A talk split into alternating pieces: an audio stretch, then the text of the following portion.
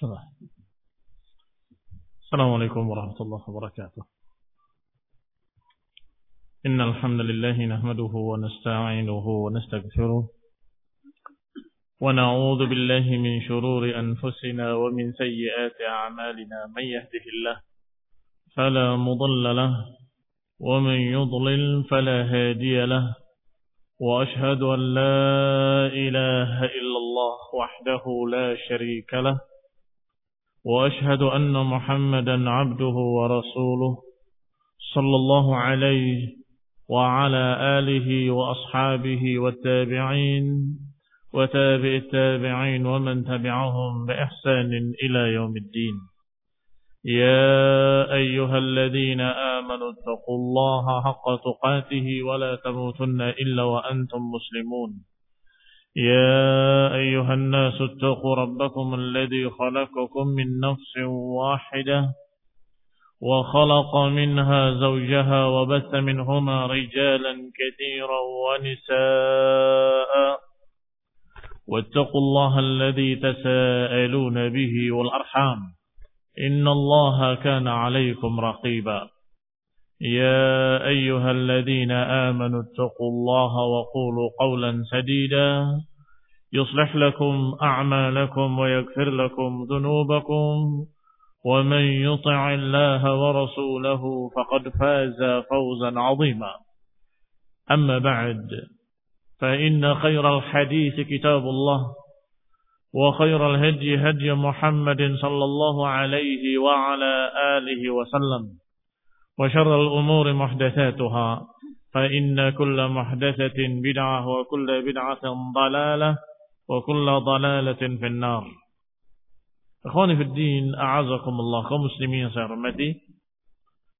Masih kita membahas tentang perang Badr, atau lebih tepatnya setelah perang Badr, yaitu berkaitan dengan tawanan-tawanan perang dari musyrikin yang ditawan oleh Rasulullah sallallahu alaihi wa ala alihi wasallam, yang dipersilahkan siapa yang mau menebusnya maka hendaklah menebusnya dengan pengganti, dengan iwad, beberapa yang ditentukan oleh mereka, oleh kaum muslimin, kecuali mereka-mereka yang memang tidak memiliki kemampuan, atau mereka-mereka yang benar-benar fakir. Maka Rasulullah shallallahu alaihi wasallam dengan hikmahnya, dengan kasih sayang dan harapan kalau mereka mau masuk Islam, maka Rasulullah shallallahu alaihi wasallam membebaskan mereka dengan gratis. Kemarin sudah kita kisahkan tentang Abu al-As Ibn Rabi' Ibn Abdul Uzza. Siapa Abu al-As Ibn Rabi' Ibn Abdul Uzza? Khatan Rasulullah sallallahu alaihi wa ala alihi wasallam, mantu Rasulullah sallallahu alaihi wa ala alihi wasallam, yakni suaminya Zainab, anak perempuan Rasulullah sallallahu alaihi wa ala alihi wasallam, yang ketika berduyun-duyun datang para orang Quraisy ingin menembus keluarganya, tiba-tiba ada utusan dari Zainab, anak perempuan Rasulullah sallallahu alaihi wa ala alihi wasallam, yang membawa tebusan berupa kalung. Tentunya kalung yang berharga, kalung emas yang diberikan oleh Khadijah, Khadijah dulu, Khadijah binti Khuwailid radhiyallahu taala anha, sebaik-baik istri Rasulullah sallallahu alaihi wa ala alihi wasallam, yang waktu itu adalah pedagang yang kaya. Maka ketika Zainab menikah dengan Abu al-As, Zainab memberikan hadiahnya adalah kalung emas yang sangat mahal harganya. Adkhalatha biha ala Abi al-As. Khadijah memberikannya ketika Zainab masuk ke rumahnya Abu al-As sebagai istrinya. Wa bana 'alaiha, dan membangun pertama kali rumah tangganya dengan Abu al-As. Maka ketika utusan tadi datang membawa kalung, yang ternyata kalung itu adalah kalung dari Khadijah binti Khuwailid, Rasulullah shallallahu alaihi wasallam betapa renyuhnya hati beliau, betapa remuknya hati beliau melihat kalung dari istrinya yang tercinta Khadijah, yang pernah diberikan sebagai hadiah bagi Zainab, ternyata diberikan sebagai tebusan untuk Abu al-As. Maka Rasulullah shallallahu alaihi wasallam mengatakan kepada para sahabatnya, "In ra'aitum an tutliqu laha asiraha wa taruddu 'alaiha ma laha faf'alu." Kalau kalian setuju untuk memerdekakan atau membebaskan Abul As, tawanannya Zainab, ini tawanan milik Zainab, maka bebaskanlah dan kalungnya kembalikan kepadanya. Ini kalau kalian sudi, kalau kalian rela untuk membebaskan Abul As dengan mengembalikan kepada Zainab kalungnya, fa'alu, maka lakukanlah. Rasulullah shallallahu alaihi wasallam menyatakan seperti itu. Karena sesungguhnya tebusan tersebut haknya kaum muslimin. Lihat Rasulullah shallallahu alaihi wasallam. Walaupun Zainab adalah anaknya, walaupun Abul As adalah mantunya, tetapi beliau tahu alaihissalam bahwa tebusan itu haknya kaum muslimin. Maka Rasulullah shallallahu alaihi wasallam memintanya dengan bahasa permintaan. Bukan bahasa perintah atau instruksi. Bukan bahasa komando. Tetapi bahasanya, kalau kalian setuju, kalau kalian berpendapat untuk memerdekakan Abul As dan mengembalikan kalungnya, kalungnya Zainab, maka lakukanlah. Kalau tidak, itu hak kalian. Faqalu na'am. Maka para sahabat menjawab, "Na'am ya Rasulullah. Kami ridha." Fa'atlaqu wa ruddu 'alaiha alladhi laha. Maka dibebaskanlah Abul As dan dikembalikan kalungnya, hartanya milik Zainab yang merupakan hadiah dari ibunya Zainab, uh, ibunya Khadijah binti Khuwailid radhiyallahu taala anha. Wa aqama Abul As di Mekah. Setelah itu Abul As tinggal di Mekah. Wa aqamat inda Rasulullah sallallahu alaihi wasallam bil Madinah. Sedangkan Zainab tinggal di sisi Rasulullah sallallahu alaihi wasallam di Madinah. Hatta farraqa bainahuma al-Islam, hingga mereka terpisah dengan keislaman. Yani terpisah, Zainab tinggal di Madinah, sedangkan Abul As tinggal di Mekah. Karena apa terpisah? Karena keislaman. Abul As masih kafir, sedangkan Zainab sudah masuk Islam.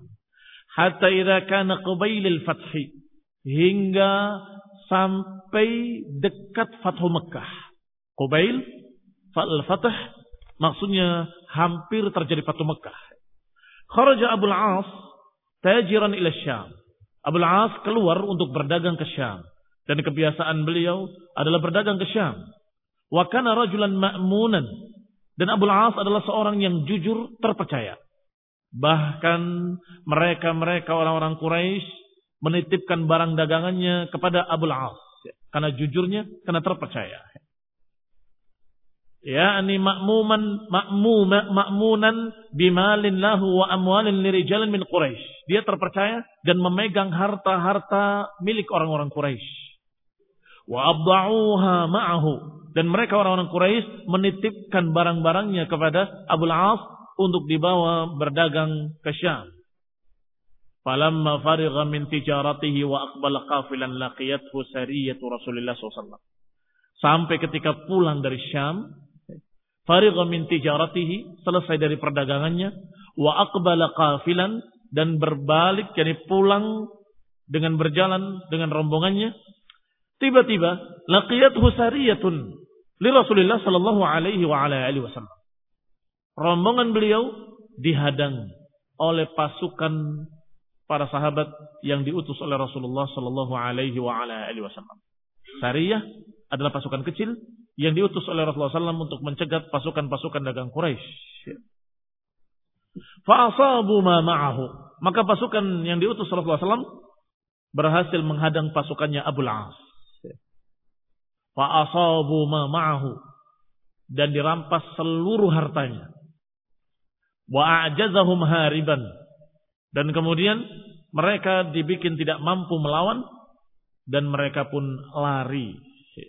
Hariban ini lari, termasuk Abul As sempat melarikan diri. Falamma qadimatis sariyah bima asabu min malihi, maka ketika datang pasukan tadi menemui Rasulullah sallallahu alaihi wasallam dengan apa yang mereka dapatkan, pampasan perang yang dijuluki dalam syariat dengan fai, dengan fai, yang mereka dapatkan ketika itu, aqbala Abul As tahta al-lail, maka Abul As pun datang ke Madinah di malam hari. Tentunya datang ingin meminta kembali barang dagangannya melalui Zainab. Karena dia tahu bagaimana hubungannya dia dengan Zainab dan bagaimana Rasulullah shallallahu alaihi wasallam dengan Zainab radhiyallahu taala anha wa ardaha. Datanglah Abu As tengah malam, hatta dakhala ala Zainab, menemui Zainab anak Rasulullah sallallahu alaihi wa ala alihi wasallam. Fastajara biha fa ajarathu. Apa yang pertama diminta oleh Abu As? Al-ijarah. Al-ijarah itu artinya meminta keamanan. Dan disebutkan dalam riwayat, dalam hadis, Rasulullah menyatakan, yujiru min ummati adnahum, bisa memberikan keamanan dari umatku ini orang yang paling rendahnya sekalipun. Ini keistimewaan Islam. Dalam negara Islam, yang bisa memberikan keamanan bukan hanya orang-orang besar, tetapi adnahum, orang-orang yang terendah sekalipun, bahkan wanita sekalipun boleh memberikan suaka politik. Jadi kalau ada peperangan antara negeri Islam dengan negeri kafir, kemudian salah seorang dari negeri kafir itu datang ke negeri Islam, tentunya mereka tidak aman, akan dibunuh oleh kaum muslimin. Tetapi bisa seorang dari kaum muslimin melindunginya. Misalnya menyatakan bahwa fulan di bawah tanggunganku, di bawah jaminanku. Barang siapa yang membunuhnya berarti dia membunuh orang yang aku telah jaga, maka dia harus menebus dengan tebusan. Ini dikatakan yujir min ummati adnahum, akan bisa memberikan perlindungan dari umatku ini siapa yang terendah sekalipun, wanita sekalipun. Maka Abu As meminta jaminan keamanan dari Zainab. Itu di malam hari. Maka falamma kharaja Rasulullah sallallahu alaihi wa ala alihi wasallam ila subhi, ketika Rasulullah shallallahu alaihi wasallam keluar untuk salat subuh, kabbara wa kabbara an-nas ma'ahu, bertakbirlah Rasulullah shallallahu alaihi wasallam mengimami kaum muslimin salat fajar. Wa kabbara ma'ahu an-nas, maka manusia pun bertakbir setelah Rasulullah shallallahu alaihi wasallam. Tiba-tiba setelah bertakbir semua, terdengar suara Zainab. Sarrahat Zainab min suffatin nisa. Zainab mengucapkan dengan suara yang keras dari suffatin nisa, dari tempat para wanita. Terdengar tentunya ke tempat para laki-laki. Apa kalimatnya yang diucapkan oleh Zainab? Ayuhan nas, inni qad ajartu Abal As ibn Rabi'. Wahai manusia, sungguh aku telah melindungi Abul As ibn Rabi'. Telah menjamin keamanan Abul As ibn Rabi'.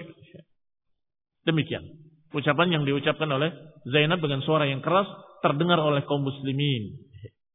Falamma sallama Rasulullah sallallahu alaihi wa ala alihi wasallam min as-salah aqbala 'ala an-nas. Setelah selesai salat, Rasulullah sallallahu alaihi wasallam seperti biasanya menghadap kepada makmumnya, kepada manusia. Kemudian beliau bersabda, "Ayyuhan nas, hal sami'tum ma sami'tu?" Wahai manusia, apakah kalian dengar apa yang aku dengar? Qalu na'am. Mereka menjawab, na'am ya Rasulullah, kami mendengar apa yang kamu dengar. Qala ama walladhi nafsi Muhammadin biyadih ma 'alimtu bi syai'in min dhalika hatta sami'tu ma sami'tum. Kata Nabi, sungguh demi Allah yang jiwaku ada di tangannya, aku tidak mengetahui urusan ini sedikit pun hingga aku mendengar seperti yang kalian dengar. Ya, ini Rasulullah shallallahu alaihi wasallam menjelaskan kepada kaum muslimin bahwa Rasulullah shallallahu alaihi wasallam tidak tahu menahu. Bahkan tahunya Rasulullah shallallahu alaihi wasallam ketika mendengar suara Zainab. Sama seperti kalian mendengarkan suaranya. Maka kata Nabi, sesungguhnya aku demi Allah yang jiwaku ada di tangannya, aku tidak tahu apapun kecuali setelah aku mendengar apa yang kalian dengar. Innahu yujiru alal muslimina adnahu adnahum. Dan kata Nabi, dan sesungguhnya innahu yujiru alal muslimina adnahum. Innahu, domirnya bukan kepada Zainab, tetapi ini namanya domiru sya'an. Domiru sya'an itu hanya menyebutkan tentang keadaan. Bahwasanya, hanya terjemahkan seperti itu, bahwasanya akan memberikan perlindungan kepada kaum muslimin siapapun, bahkan yang terendah dari mereka kaum muslimin. Ini akan bisa memberikan perlindungan adnahum, yang terendah dari kaum muslimin. Artinya perlindungan Zainab tadi sah. Tidak boleh kalian mengganggu Abul As. Karena dalam hukum Islam yujiru alal muslimina adnahum, akan bisa memberikan perlindungan kepada seseorang kafir yang terendah sekalipun dari kalangan kaum muslimin, apalagi yang di atasnya. Tsumma sarafa Rasulullah sallallahu alaihi wa ala alihi wasallam fadakhala ala ibnatihi. Maka Rasulullah sallallahu alaihi wasallam pun pergi, berpaling dari salatnya, meninggalkan masjid dan menemui ibnatihi, menemui anak perempuannya yaitu Zainab. Faqala ayy bunayya, wahai anak perempuanku, akrimi matwahu wa la yakhlusanna ilayki fa innaki la tahillina lahu. Lihat pesan Rasulullah sallallahu alaihi wasallam kepada Zainab, mendatangi rumahnya dan berkata, akrimi matwahu, wahai Zainab, perlakukan dengan baik sebagai tamu Abu Al-As, tetapi jangan biarkan dia menyentuh kamu karena dia tidak halal untukmu. Ini hukum Islam, tidak halal kalau seorang musyrik sedangkan istrinya sudah muslimah, maka tidak sah. Otomatis faskun nisa, faskun nikah, fasakh an-nikah, nikahnya batal, tidak lagi sah Abu Al-As untuk Zainab. Maka mengatakan akrimi maswahu, hormati dia sebagai tamu, silahkan. Dia beri makan, beri sesuatu yang memang sebagai tamu. Tetapi la yakhlusanna ilaiki, jangan biarkan dia menyentuhmu. Yani kamu bukan istrinya dan dia bukan suamimu. Sudah terbatalkan dengan agama ini, dengan perbedaan agama. Fa innaki la tahillina lahu, karena engkau tidak halal buat dia. Wa an Abdullah ibn Abi Bakar, diriwayatkan oleh Abdullah ibn Abi Bakar bahwasanya Rasulullah sallallahu alaihi wa ala alihi wasallam mengutus ila sariyah, mengutus ke pasukan yang kemarin merampas harta dagang dari Abu Al-As. Alladzina asabu mala Abil As. Rasulullah sallallahu alaihi wasallam mengutus seorang untuk menyampaikan pada mereka. Maka disampaikanlah kepada mereka pesan Rasulullah sallallahu alaihi wa ala alihi wasallam. Apa pesannya? Inna hadzal rajul minna haitsu qad alimtum wa qad asabtum lahu malan fa in tuhsinu wa taruddu alaihi alladhi lahu fa inna nuhibbu dhalik wa in abaitum fa huwa fai'ullahi alladhi afaa'a alaikum fa antum ahaqqu bihi. Pesannya adalah, sesungguhnya orang ini, ini Abu Al-As, kedudukannya di sisi keluarga kami sebagaimana kalian ketahui. Dan kalian telah mengambil hartanya dan mengambil barang-barang dagangannya. Fa in tuhsinu wa taruddu alaihi alladhi lahu, kalau kalian mau rela mengembalikan hartanya dan berbuat baik kepadanya, fa inna nuhibbu dzalik, maka kami pun sesungguhnya suka yang demikian, kata Nabi. Aku suka kalau kalian mau mengembalikannya dan mau berbuat baik kepadanya.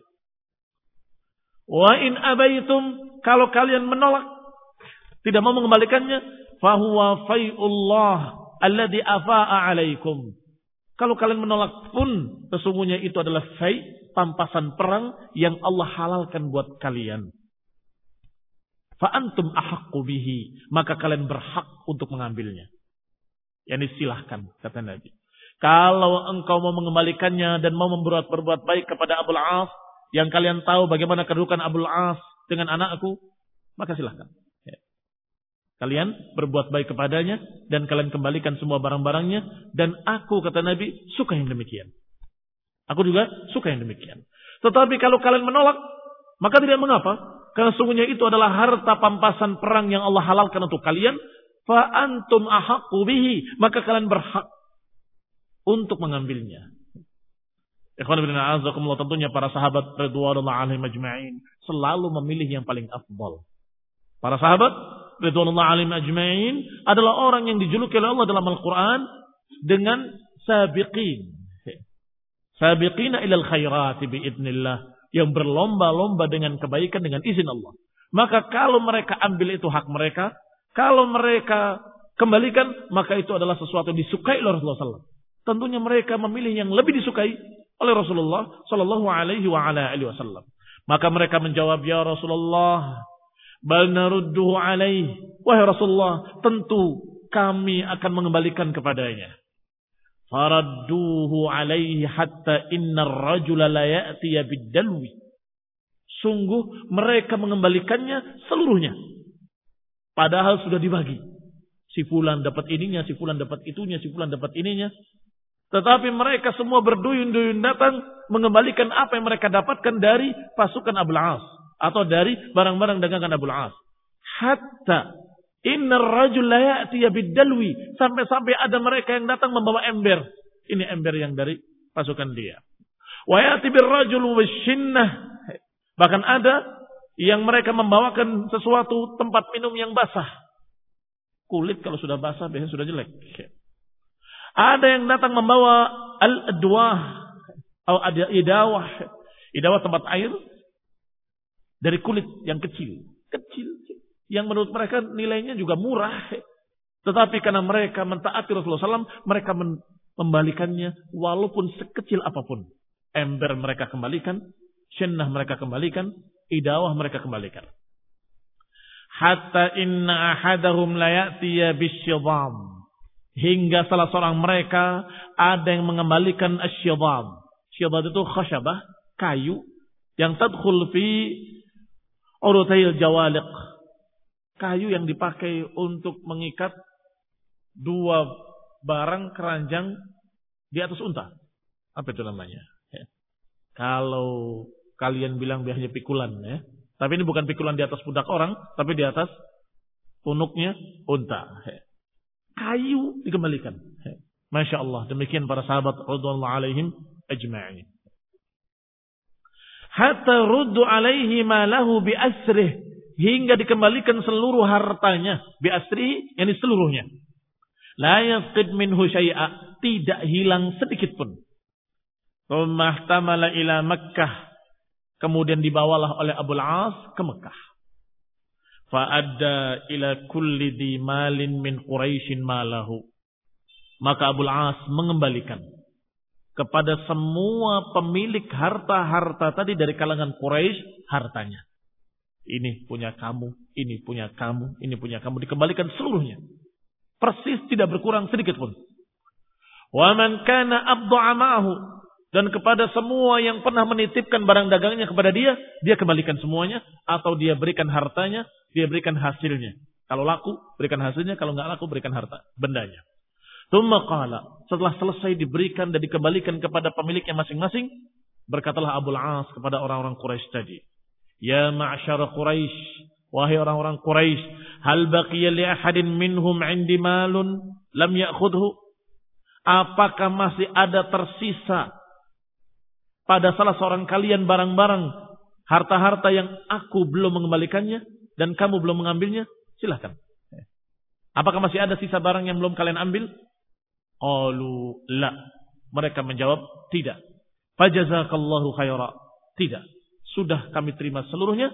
Semoga Allah membalas kamu dengan kebaikan.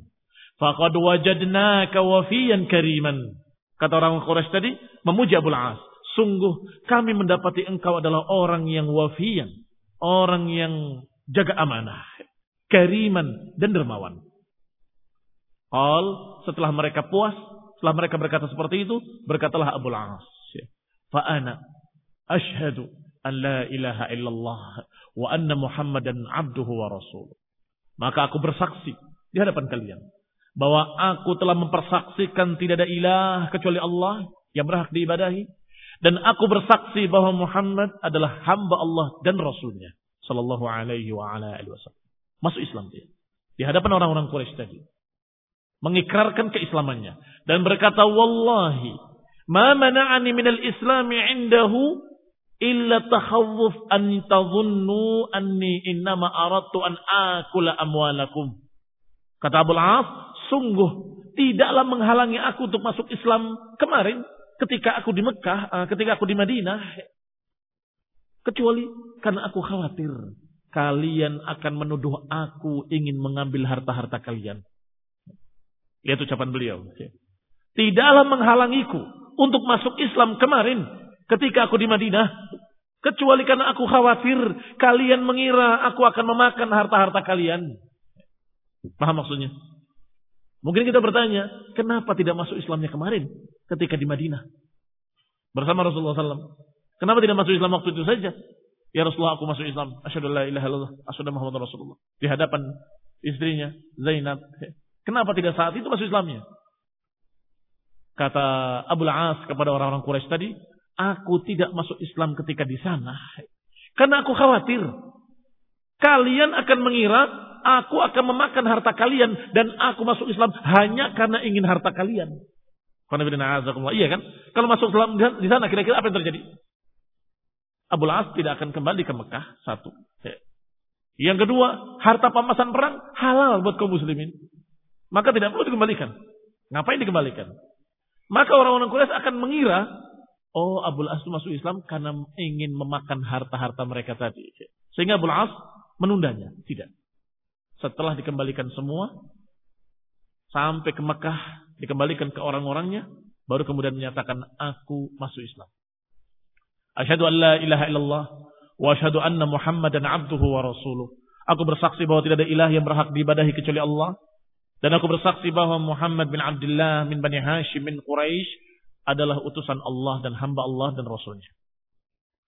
Aku tidak masuk Islam ketika di Madinah karena khawatir kalian akan mengira anni innama aradtu an akula amwalakum. Khawatir kalian mengira bahwa aku masuk Islam hanya karena ingin memakan harta kalian. Falamma addahallahu ilaikum fariqtu minha aslamtu. Hingga ketika sudah aku tunaikan semuanya kepada kalian dan selesai, baru kemudian aku masuk Islam. Thumma kharaja hatta qadima ala Rasulullah sallallahu alaihi wasallam. Kemudian beliau kembali ke Madinah menemui Rasulullah sallallahu alaihi wa ala alihi wasallam. Qanifirina azakumullah, kaum muslimin yang saya hormati. Ini namanya kirim. Benar kata orang-orang Quraisy ketika memuji Abu Al-As. Innaka wafiyun karim. Innaka wafiyun karim. Wafi adalah yang menepati janji-janji dan menjaga amanah. Sedangkan karim adalah yang tahu balas budi, tahu terima kasih. Ini karim. Dan disebutkan dalam pepatah, wa in kunta akramtal karima malaktahu. Wa in kunta akramtal la'ima tamarrada. Kalau engkau berbuat baik kepada seorang yang karim, engkau akan bisa memiliki dia. Tetapi kalau engkau berbuat baik kepada laim, maka niscaya engkau akan sakit hati. Apa itu karim, apa itu laim? Karim yang tahu terima kasih, sedangkan laim sebaliknya, yang tidak mengerti berterima kasih. Kalau engkau akramtal karima, kalau engkau memberikan kebaikan-kebaikan kamu kepada orang yang karim, orang yang tahu balas budi, niscaya engkau akan bisa memilikinya. Tetapi kalau engkau akramtal laim, engkau memberikan kebaikan pada seorang yang laim, seorang yang jelek, tidak mengerti terima kasih, nggak ngerti balas budi, percuma.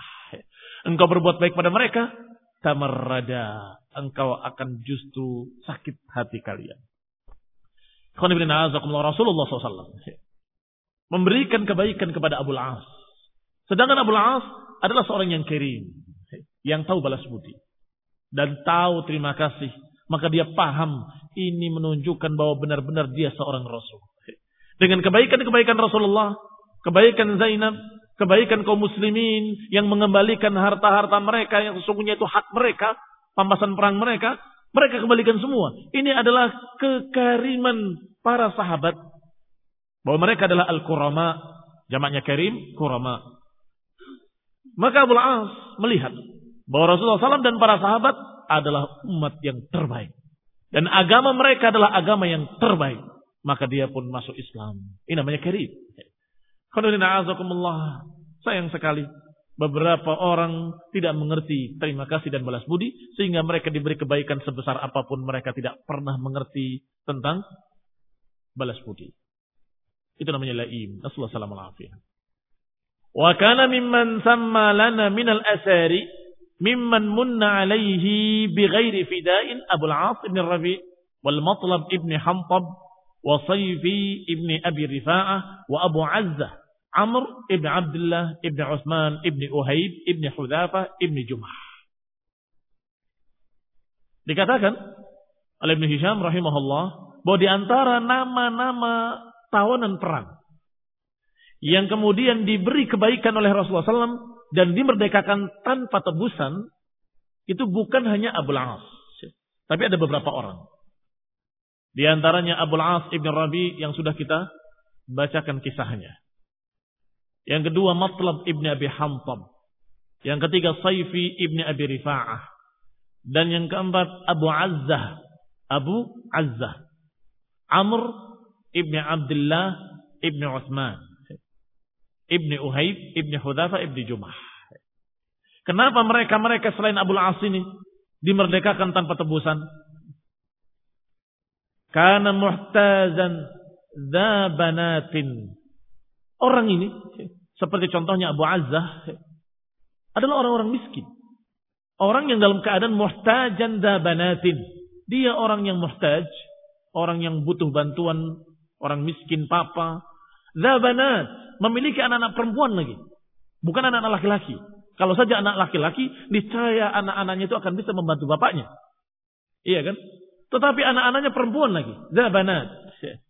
Fakallama Rasulullah sallallahu alaihi wa ala alihi wasallam, maka Abu Azzah mengajak bicara Rasulullah sallallahu alaihi wa ala alihi wasallam. Faqala, maka dia berkata kepada Nabi alaihi salatu wassalam, "Ya Rasulullah, laqad arafta mali min mal." Ya Rasulullah, laqad arafta mali min mal. Aku tidak memiliki harta. Ya Rasulullah, engkau tahu bahwa aku miskin, gak punya harta apapun. Wa inni ladu hajatin. Bahkan aku adalah orang yang papa, yang butuh bantuan. Wa du'iyal, dan memiliki keluarga, anak-anak perempuan. Famnun alayya. Ya Rasulullah, maka berikan kebaikan kepadaku. Lihat ikhwan ibn a'azakumullah, sedangkan Rasulullah shallallahu alaihi wasallam adalah seorang yang sangat karim, sangat karim. Famanna alaihi Rasulullah sallallahu alaihi wa ala alihi wasallam, maka Rasulullah pun memberikan kepadanya. Wa akhadha alaihi, hanya diberi perjanjian saja. Akhadha alaihi maknanya perjanjian. Mada akhadha alaihi, apa yang diperjanjikan atasnya? Akhadha alaihi alla yudahira alaihi ahadan. Perjanjiannya agar dia jangan mendukung siapapun dalam memusuhi Rasulullah shallallahu alaihi wasallam. Jadi jangan mengulangi mendukung siapapun, kelompok manapun, bangsa apapun, suku manapun dalam memerangi Rasulullah Sallallahu Alaihi Wasallam. Yudahir maknanya mendukung. Alla yudahira alaihi ahadan, agar jangan mendukung musuh-musuh Rasulullah shallallahu alaihi wasallam seorang pun. Faqala Abu Azzah fi dzalik. Maka Abu Azzah menerimanya dan berterima kasih kepada Rasulullah shallallahu alaihi wasallam dalam keadaan dia melihat akhlak yang tinggi dari akhlak Rasulullah shallallahu alaihi wasallam, maka beliau pun memujinya dalam bentuk sebuah syair. Wa yadhkur fadlahu fi qaumihi. Dalam syairnya Abu Azzah memuji Rasulullah shallallahu alaihi wasallam dan memuji keutamaannya di atas kaumnya. Di antaranya dalam beberapa bait-bait syairnya berbunyi, "Man muballighin 'annir rasul Muhammad bi annaka haqqun wal maliku hamida wa anta mru'un tad'u ila al-haqqi wal huda 'alayka min Allahil 'azim shuhuda wa anta mru'un bawwa'ta fina muba'atan laha darajatun sahlatun wa su'uda fa innaka min jariyatihi man harabtahu la muharabun syaqiyun wa man salamtahu la sa'idu."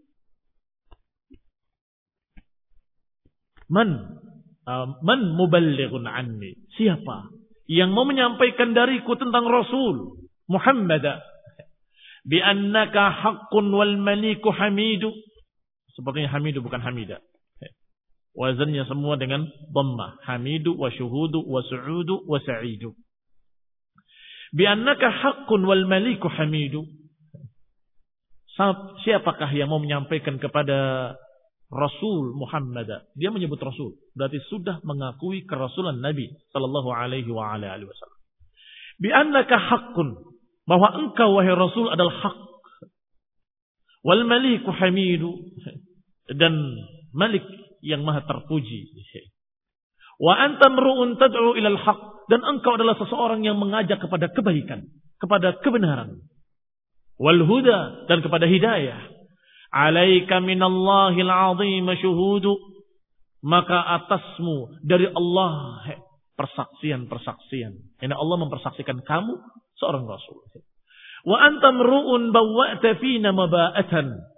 Laha darajatun sahlatun wa su'udu. Engkau adalah seseorang yang tempatnya di sisi kami tempat yang mulia.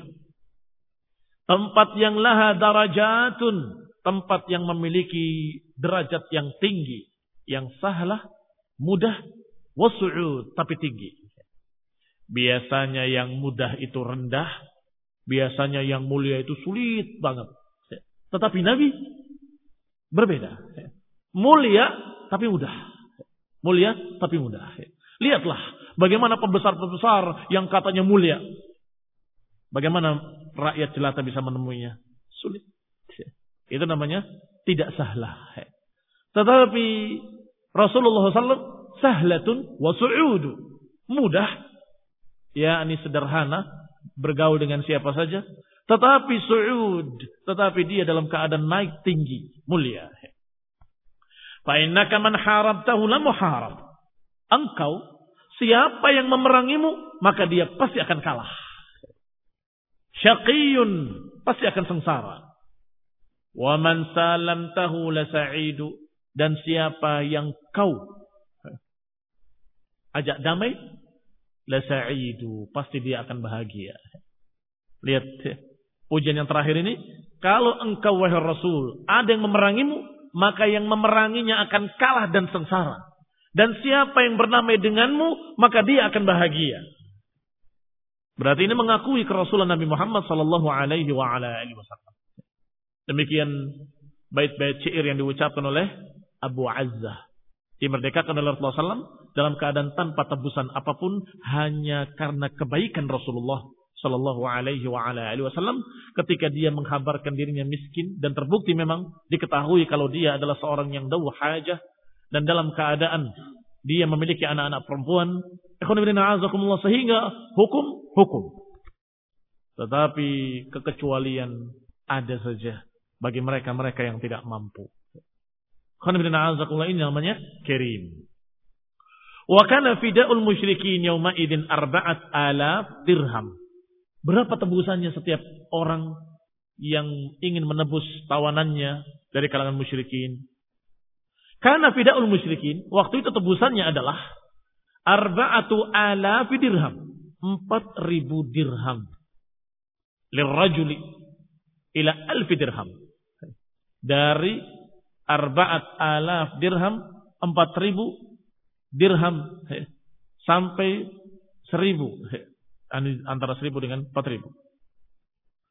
Illa man la syai'a lahu, kecuali yang memang tidak memiliki, dimaklumi. Famanna Rasulullah sallallahu alaihi wa ala alihi wasallam alaihi, maka siapa yang tidak mampu, siapa yang tidak tidak punya, maka Rasulullah sallallahu alaihi wasallam pun memberikan kebaikannya dengan memerdekakannya tanpa tebusan. Wa jami' man syahida badran minal muhajirin wa man daraba lahu Rasulullah sallallahu alaihi bi sahmihi wa ajrihi thalathatun wa thamanuna rajulan. Adapun orang yang ikut dalam perang Badar sekarang, yang ikut menyaksikan dan ikut berperang bersama Nabi sallallahu alaihi wasallam pada perang Badar dari kalangan muhajirin dulu. Berapa dari kalangan muhajirin? Dari kalangan muhajirin yang daraba lahu Rasulullah sallallahu alaihi wasallam, yang Rasulullah sallallahu alaihi wasallam memberikan bagian sahamnya. Sahm itu bagian uh, pampasan perangnya. Wa ajrihi, yakni tebusannya atau apa lebih tepatnya, bagian dari harta pampasannya itu ajrihi. Sahmihi bagiannya, ajrihi bayarannya.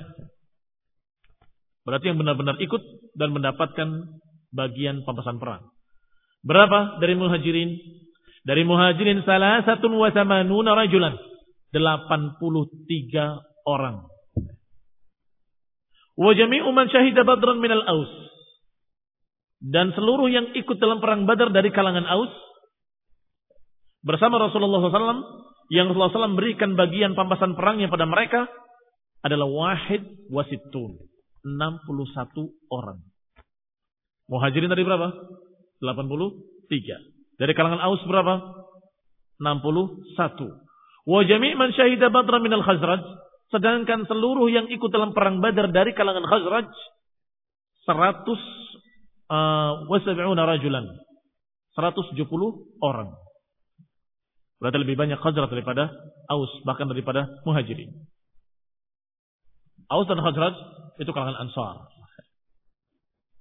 Wa jami'u man syahida badran minal muslimina minal muhajirina wal ansari wa man syahidaha minhum wa man duriba lahu bisahmihi wa ajrihi thalathumi'atin rajulin wa arba'at ashar rajula wa arba'at ashar rajulan.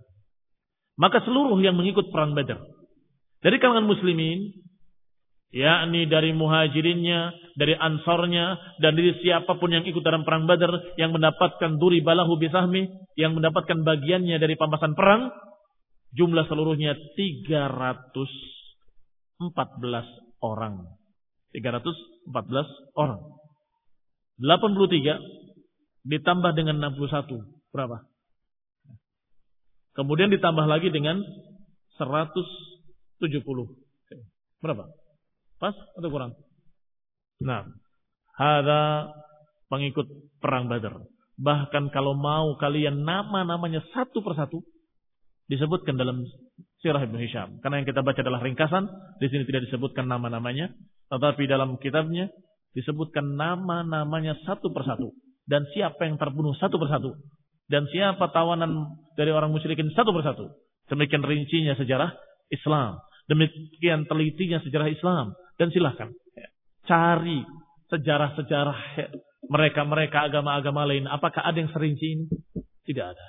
Ini menunjukkan bahwa sejarah Islam ini adalah benar-benar sejarah yang paling otentik, yang diriwayatkan dengan sanad dan disebutkan secara rinci sampai siapa yang ikut nama-namanya, siapa yang terbunuh nama-namanya, dan siapa yang ditawan dari musyrikin nama-namanya, dan siapa yang dimerdekakan dengan tanpa tebusan, dengan nama-namanya yang sudah kita sebut tadi, dan juga siapa-siapa yang ditebus dengan harta pampasan, dengan harta tebusan, yaitu sisanya.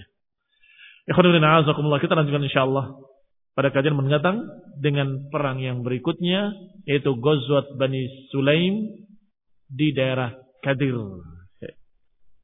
Dan kemudian Ghazwatus Sawiq yang semuanya disebut dengan ringkas-ringkas. Karena yang terbesar adalah perang Badr al-Kubra yang barusan kita selesaikan kisahnya. Nasallahu taufiq wal afiyah. Wa nasallahu taala hidayah wal rahmah. Subhanakallahumma wa bihamdika la ilaha illa anta astaghfiruka wa atubu ilaik. Wassalamualaikum warahmatullahi wabarakatuh.